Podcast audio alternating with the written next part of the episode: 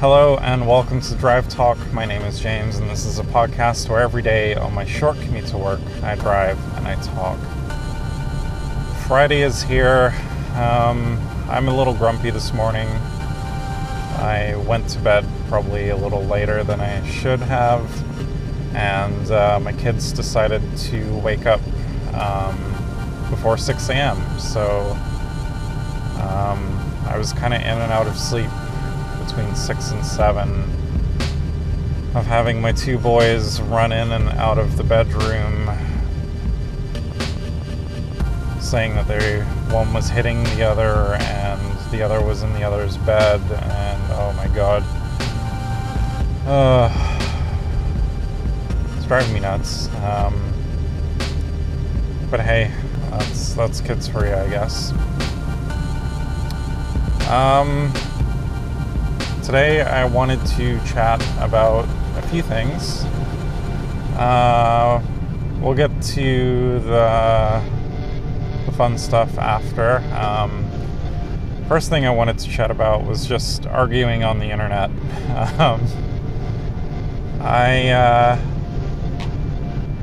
There's kind of an acquaintance I'm friends with on Facebook, and he's very pro-gun. And he seems to follow a lot of pretty extreme news sources, which I'm sure Facebook's algorithm is feeding him. And some of the stuff he posts, if you do a quick Google search, you can debunk pretty much anything that he posts that he thinks is facts. And he posted yesterday a graph. It was one line that said the rate of homicides, which had decreased over time, and the rate of gun ownership, which increased over time. And I just kind of pointed out to him that, you know, because there's a correlation, it doesn't mean that one is affecting the other. And he just couldn't grasp the concept. And I gave an example of the rise in popularity of fidget spinners. I said, you know, you could replace the gun ownership graph with the rise of popularity in fidget spinners based on sales. So would you then come to the conclusion that fidget spinners reduced the rate of homicide? No, you wouldn't, because they have nothing to do with each other. And I linked him a bunch of sources and articles kind of debunking the direct claim, and I called it a night,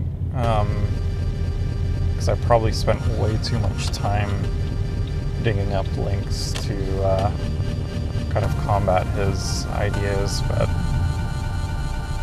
I do it for laughs for one thing, but I don't think I'll ever really change his mind. He came back with an article from thetruithinguns.com, which is very pro-gun. So of course anything they would post would be pretty biased towards gun ownership. They even, I think, sell guns on their website, so, yeah, you've got a little vested interest there. But anyways, that's kind of I spent way too much time on that last night, and I went to bed late because of it, but,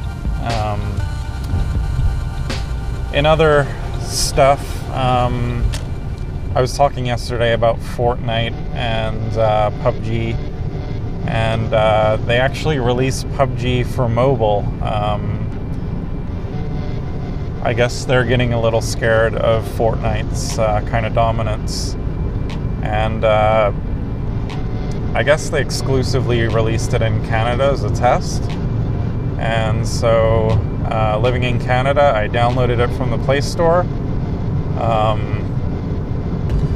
And I played a few rounds, and I actually got my first chicken dinner.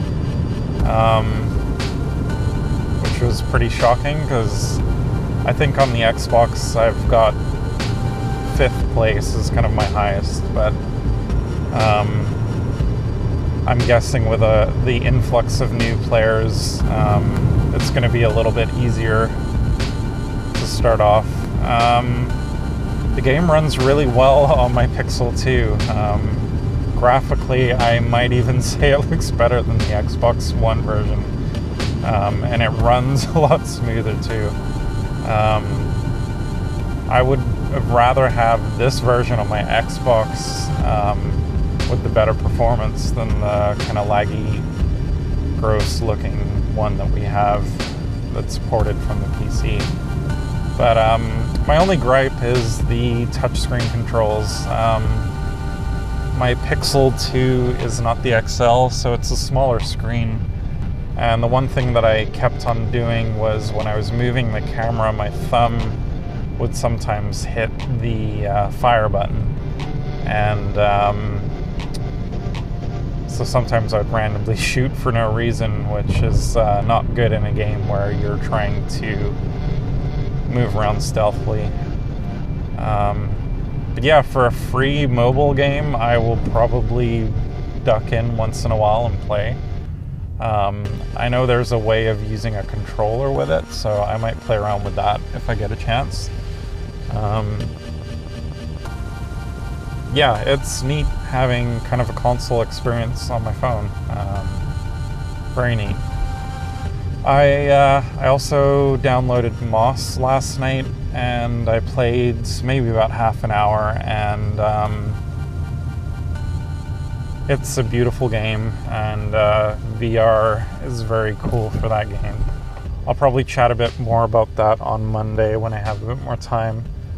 But for now, have a good weekend, and we'll chat to you guys on Monday.